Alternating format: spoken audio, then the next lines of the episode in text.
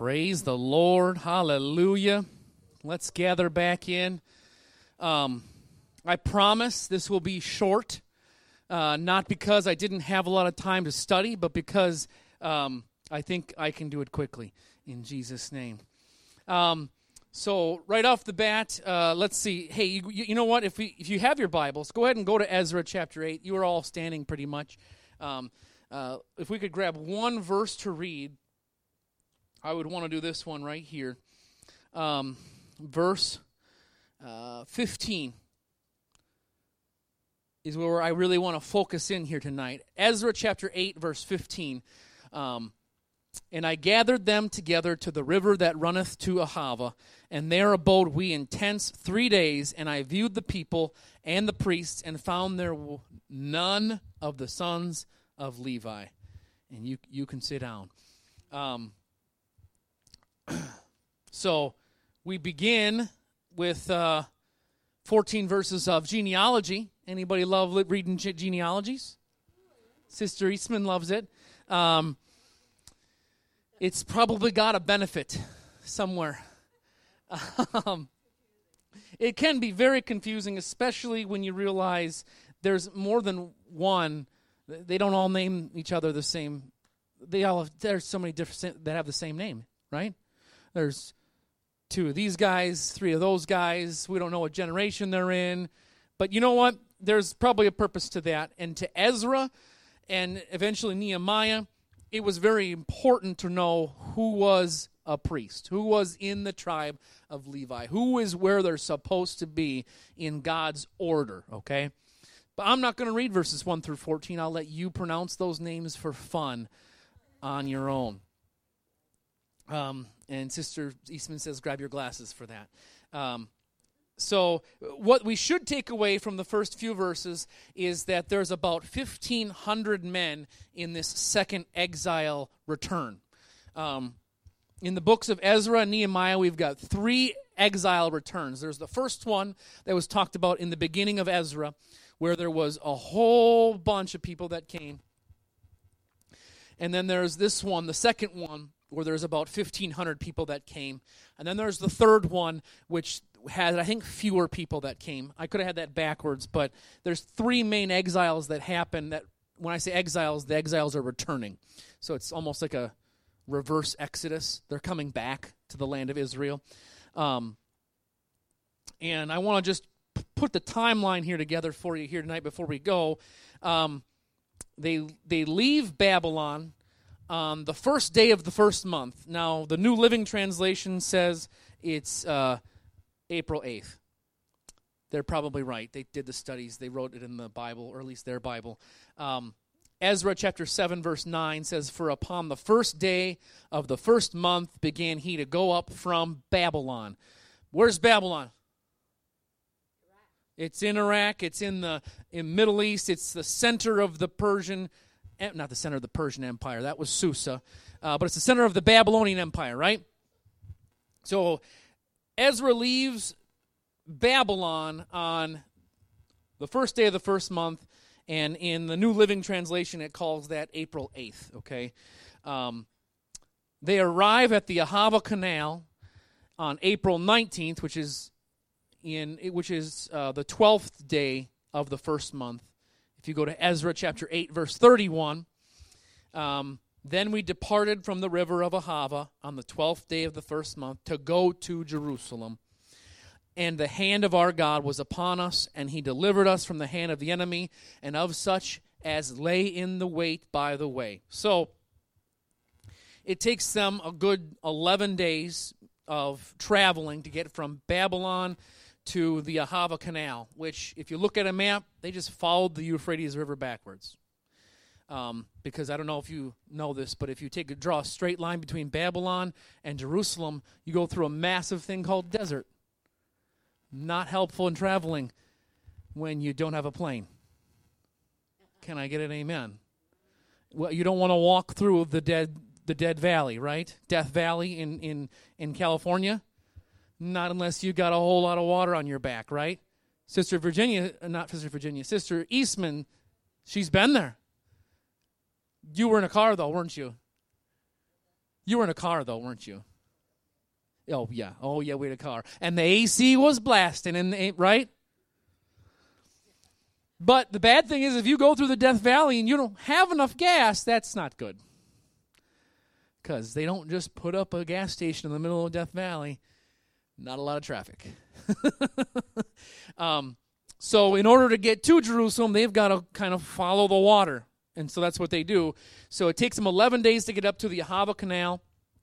And when you start out this chapter, um, I think in verse 15, we realize that's it's this first 11 days where they take a break. And at the Ahava Canal, in verse 15, where we started, it says, That's where he gathered the people together at the river that runs to Ahava and they abode in tents three days. And he viewed the people and the priest, and guess what? There's no Levites. All the people that were gathered together. Now, this is in, this is um this reminds me of anybody go go on a diet before. You you you go you, you have the plan right it would be so nice to be thin you put the you, you put the you see the pick you, the person that you went to high school with he got in his um, multi-level marketing company. He says, Jesse, I have something I need to share with you. And you and Jesse says, is it food? Yes, yes. Have dinner with me. That's fine. I'm signed up, right? And then he shows you the before picture and the after picture, and you're like, that's pretty cool. It sounds like a nice dream at this point, right? And as you, you know, imagine the dream, you know, they, they, they spice it up a little bit. There's more dreams, you know, it's really successful. It has a whole lot of other things going on with it. But then, you know, it comes to a point where you make a decision in your mind. You're like, you know what? I'm buying in, right? I'm buying in. I'm going to do this diet thing. This sounds really good. It's uh, good for him. It's got to be good for me because, you know what? He was fatter than I was at this point. So it's got to work, right? Come on, anybody been there, done there, seen that happen to a friend or two, maybe done it yourself. It doesn't mean it's a bad thing, but you, hey, you got to take care of your body, right? And so you buy in, you get the plan going, and everything's now ready to go. You all you got to do though is start the plan, right? Which is probably the hard part, right? I Got to start. I got to start. I really got to get going. And you know, sometimes uh, we had this thing that we did when we started Advocare, which was buy the supplies. You got to buy the supplies, right? You got to get the, oh, not the pizza this time. I got to set the pizza rolls aside. I can't get those. That's not going to help. Uh, maybe put the bread aside. I'm going to get more fruits and veggies, right? I'm going to get the greens, your research. And you know that the darker greens are better for you than the lighter greens, right? Because the iceberg lettuce is just water. And Victor says, maybe get the holy bread. Okay. Not pertaining right yet, but um, maybe the Dave's Killer bread, where it's the massively good bread. I don't know.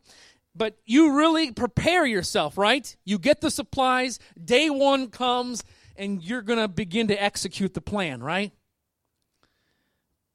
This is what's happened here with Ezra and with the plans. They've already built the altar. They rebuilt the altar in the first few chapters. They're in the process of rebuilding the temple, if they haven't done it already. And now Ezra is commanded, well, he's suggested to go. He's got permission from the king, doesn't he? There's tons of obstacles that they had to face, wasn't there? There was letters of rumors and this guy and that guy trying to stop this, the the rebuilding and the gathering together again, saying these are rebels, these Israelites, they're just rebels. Don't support them. You're going to lose out on your tax base. But the king authorizes it, he gives permission. He even buys all the supplies so the so they're ready to go. And listen to some of these supplies. Um, this is in I think it's verse 24, I think it is, where it lists all these, 26 maybe. There's 24 tons of silver that they take with them, equivalent to about $18 million nowadays. Say that's a lot. Um, 7,500 pounds of silver parts, or parts that are silver, so that that can be part of the temple. That's another $2.5 million. That's a lot. 7,500 pounds of gold which is about $191 million worth of stuff. So here's Ezra You know, picture yourself a nice, scrawny little Levite, right? Because he's a direct descendant of Aaron. And he's the organizer, and he's he, he's got the whole thing ready to go. And he's got 1,500 guys, and they're going to take uh, about $215 million worth of supplies, and they're just going to head down to Jerusalem for a three, four month travel. Because eventually they get to Jerusalem August 8th, which is the first day of the fifth month. So it's a five month travel, four month travel, carrying a little over $200 million. You're feeling excited, right? There's no wire transfer, okay? You know, you're not putting your money in the bank and then going to go pick it up at the other bank in Jerusalem. No, they're carrying it with them. Some Levites and some priests, right? You'd be, how would you feel taking your whole life savings, not just yours, but your whole family's, not just your whole family's, but maybe your whole country's savings, okay? You get all of the United States. Never mind, there's no money in the United States. Um, you you get all the gold at Fort Knox, and you've got to transport it across the country without anybody taking it from you. Okay, go. You can you can. It makes a little bit more sense when you get to verse 22.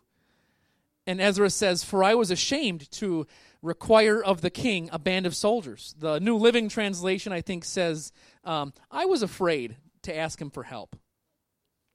I was ashamed to ask the king and soldiers to accompany us. I don't know. I read that verse the first time and I thought to myself, why wouldn't you be afraid? Well, I would say send them all, please. But of course, I forget to read the second half of the verse. There's a reason for it. Because we had spoken unto the king, saying, The hand of our God is upon all of them for good and that seek him. But his power and his wrath against is against them that forsake him. Ezra, just put this in your mind, the pastor, essentially. He knows that the path is going to be difficult. He knows that there's a lot at stake, right? He knows that, in fact, everything is at stake. The whole entire rebuilding process, the whole entire, uh, it's all hinged on his shoulders and he's going to go through the troubled spots. And he's going to go there's going to be bandits that are going to try to take things. There's going to be people that are of ill repute that are going to think i could use a couple of those millions of dollars. I could grab a little bit of that blessing.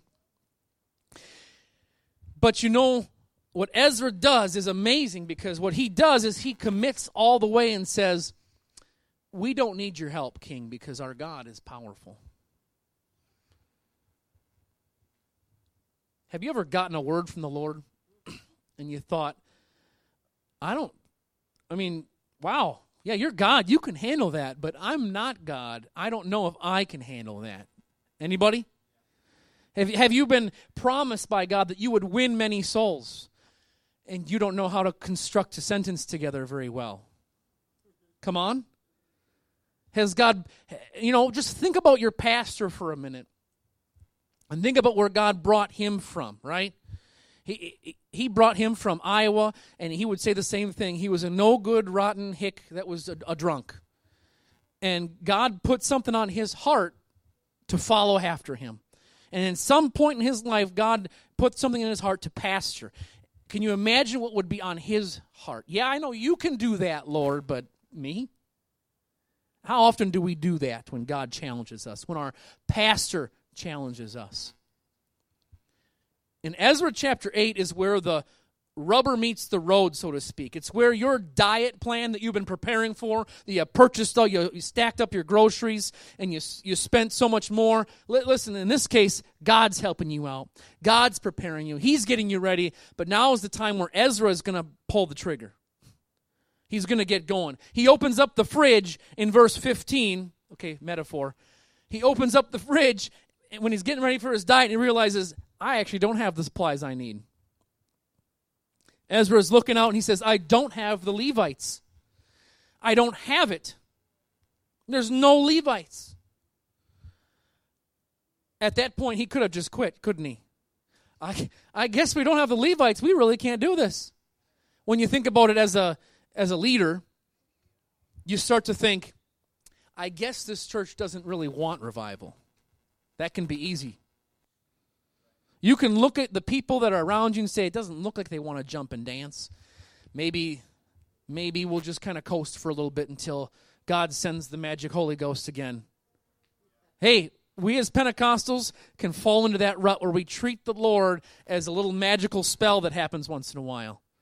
We come to church on Sunday, on Wednesdays, if we're really good Pentecostals, and we'll just, you know, wait for that good old revival. But hey, you know, when that revival smacks you, whoa, hallelujah, fall out the door, right? Hey, God's changing things for us. He's changing not just our church, but he's changing our relationship with not uh, he's he's not changing our relationship. He's changing the way the church is going to interact with the world in these last days.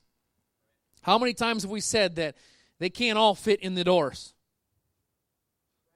La Crosse County's got 150,000 people, and they can't all fit in these doors, can they? But you know what? If we spread it out a little bit, a few of them at your house, a few more at your house, maybe start a new church. Come on, amen? Back to the Acts chapter 2, the chapter 3, the 4 and 5, and the whole book of Acts, right? I start to think about this situation right here where the pastor, Ezra, looks out and sees nobody's willing. I have a volunteer problem.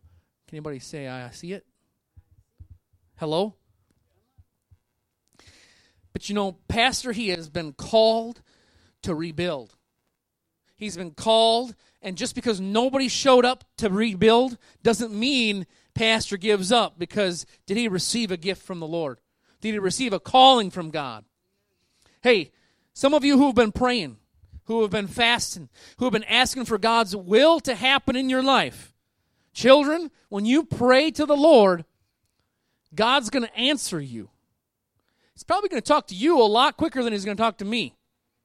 Or, or sister mom or sister Eastman or brother Jesse because we're adults. We got that whole adult thing going on. We've kind of lost the child aspect a little bit, haven't we? Hey, you are the kingdom of heaven. And if you children get a hold of talking to the Lord now, you're going to deepen your walk with God. You're going to be the cause of revival. Amen? Amen. That must have been the Lord because I didn't plan that. Um, pastoral submission has got to happen. Because look what the pastor did. He didn't get he didn't throw a fit. He didn't look what Ezra did here. I'm, I'm kind of when I say the pastor, I'm looking at Ezra, and I want you to think of your pastor, and I want you to think of yourself as a pastor to some people. Now, I'm saying that because pastor would say the same thing. He doesn't want you to think of him as the only way to get to God. Hello? God made each and every single one of us to go out and spread the gospel of the kingdom. Amen. Pastor has been called to rebuild something. You've been called to win some souls. And what Ezra does is he goes out and he gets some more souls. He gets some more Levi's. But what I want you to take away in verse 15 here is when pastor calls for Levites to come, when he calls for men and women of God to say, hey, I need some people to pray with me, jump to your feet.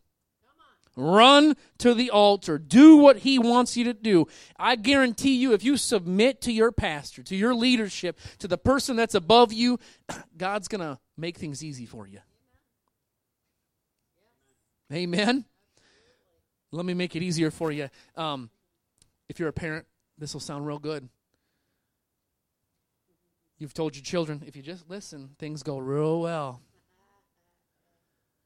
Because you know better than them, don't they? Don't you? You may not know exactly what they want in their life, but you know what? You know what's good for them, don't you? Amen? God put a pastor in our lives for a reason. God put Ezra in Israel to help out his children, his children of Israel, for a time and a place. And, and we don't know exactly why the Levites didn't show up.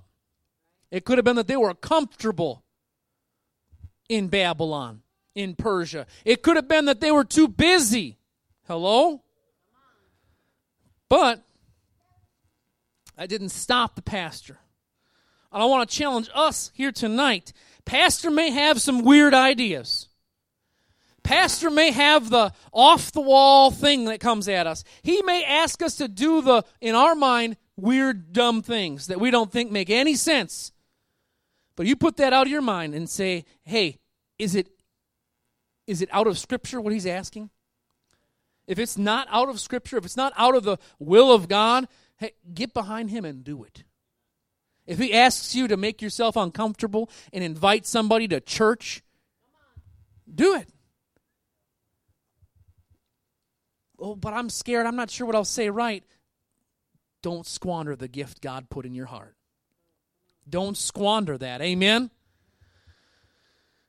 In fact, if you decide to get behind your pastor, you're not only going to take effort off of his shoulder, a burden off of his shoulder, but you're going to bless yourself and your own family. Amen? Hallelujah. Because if you begin to resist pastor, you're going to begin to actually resist God in your life. God put him in your life. Amen? I say, I say this because it's, I've seen it happen in my own life. You follow the man of God that God has put in your life. And even if your pastor is being attacked, even if that man or woman of God that's above you, that you look up to, that you've put under you as a as an authority in your life, even if they're being attacked, you stand up for them. You stand behind them. Because when you do that, God's going to bless you He's going to bless your children. He's going to bless everyone around you. We don't serve God for that blessing. But if it's for, if we're following our pastor and supporting him, it's for God's glory. Amen? Look at what Ezra was doing in verse 22. He didn't want to ask the king for help to give God glory. To give God glory. Ezra went out on a limb and he put his neck on the line. Amen? He put the whole wealth of an entire nation on quite the gamble from the world's perspective.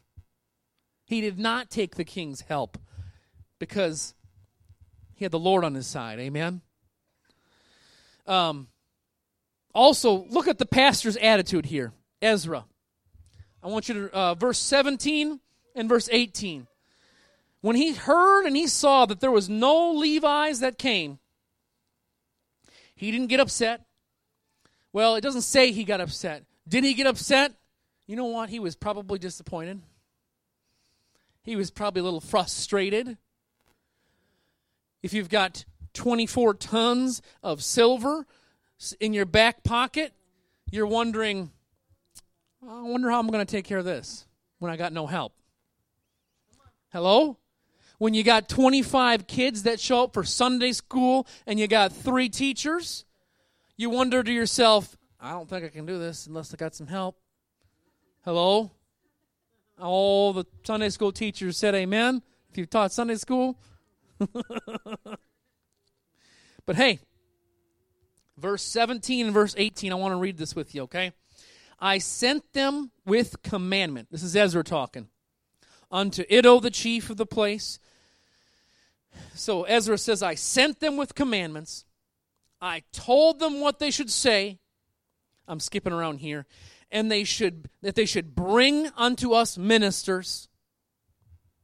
So he sent a commandment. And he told them what they should say.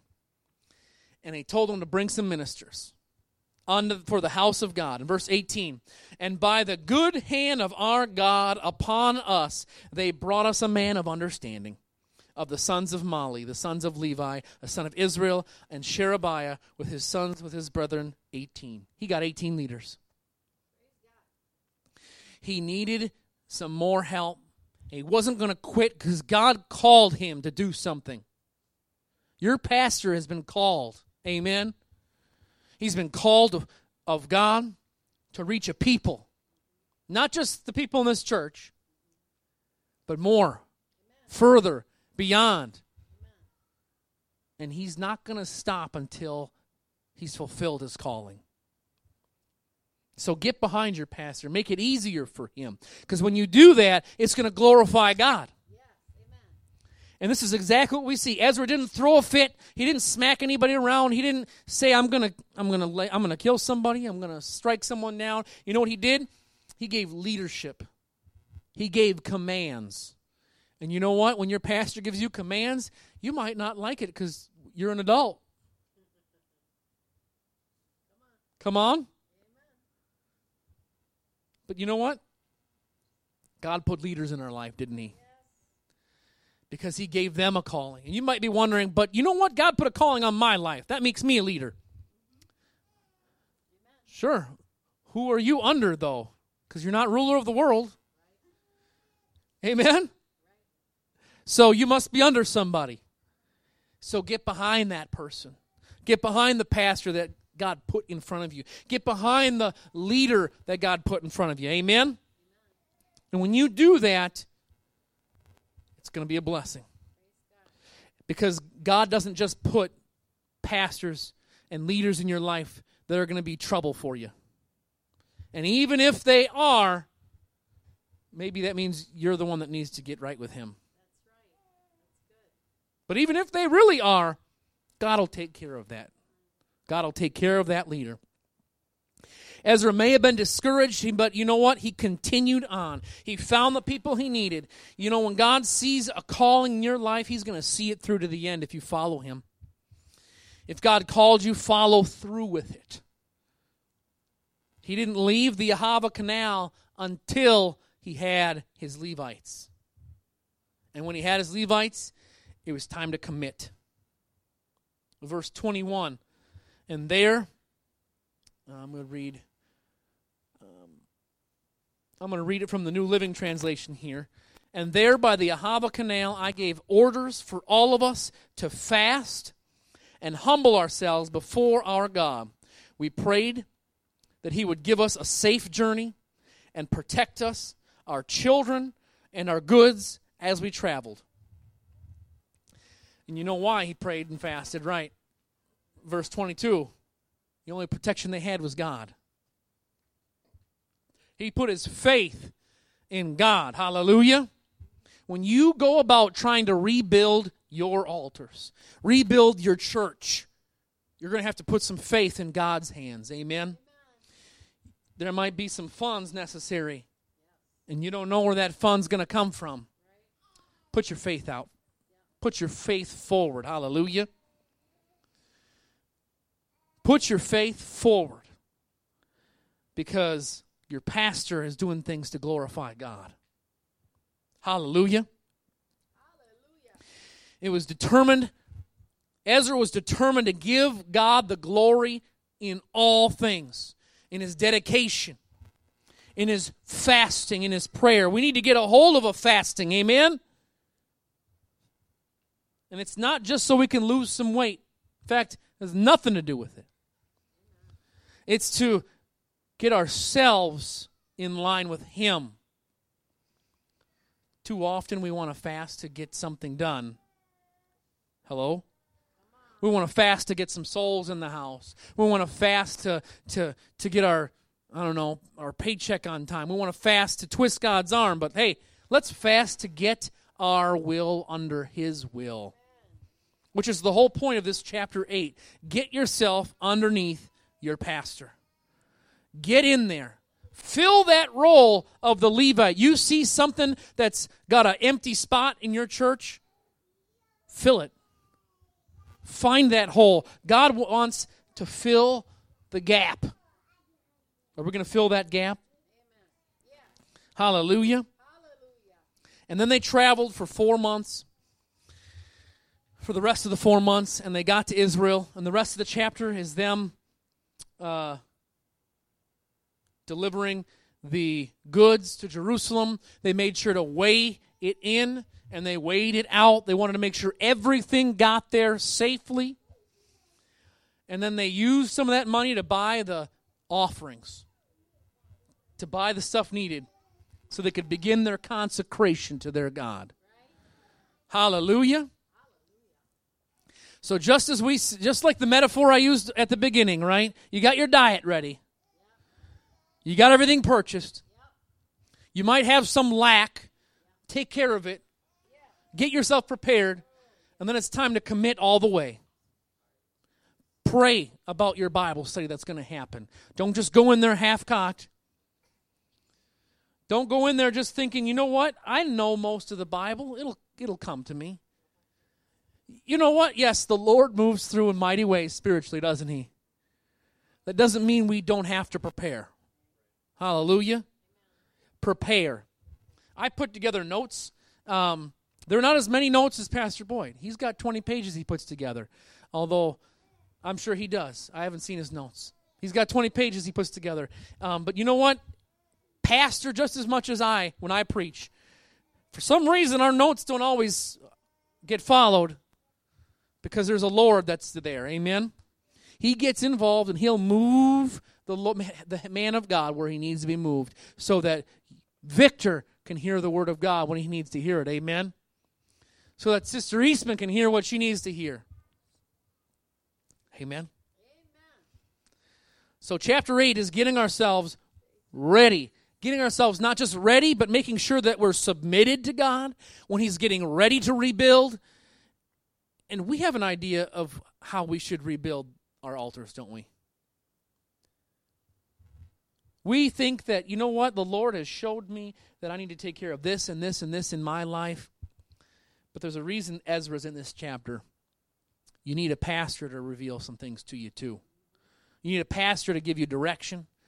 And if you would get behind pastor, you get behind the, you know, wives, if you get behind your husband as he follows pastor, if children, if you get behind your mom and you follow the things that she says, as she follows her husband, as he follows pastor, as pastor follows God, that's the design that God made. Amen. And that's the beginning of the rebuilding. Is to get the base right. The base of the rebuilding of your altar, of your temple, of your salvation, of your relationship with God is getting yourself in the right authority. Filling the gaps that God has revealed to us and getting behind the man of God. Amen. Amen. Hallelujah. And that's where I'll end it. Anybody have any questions?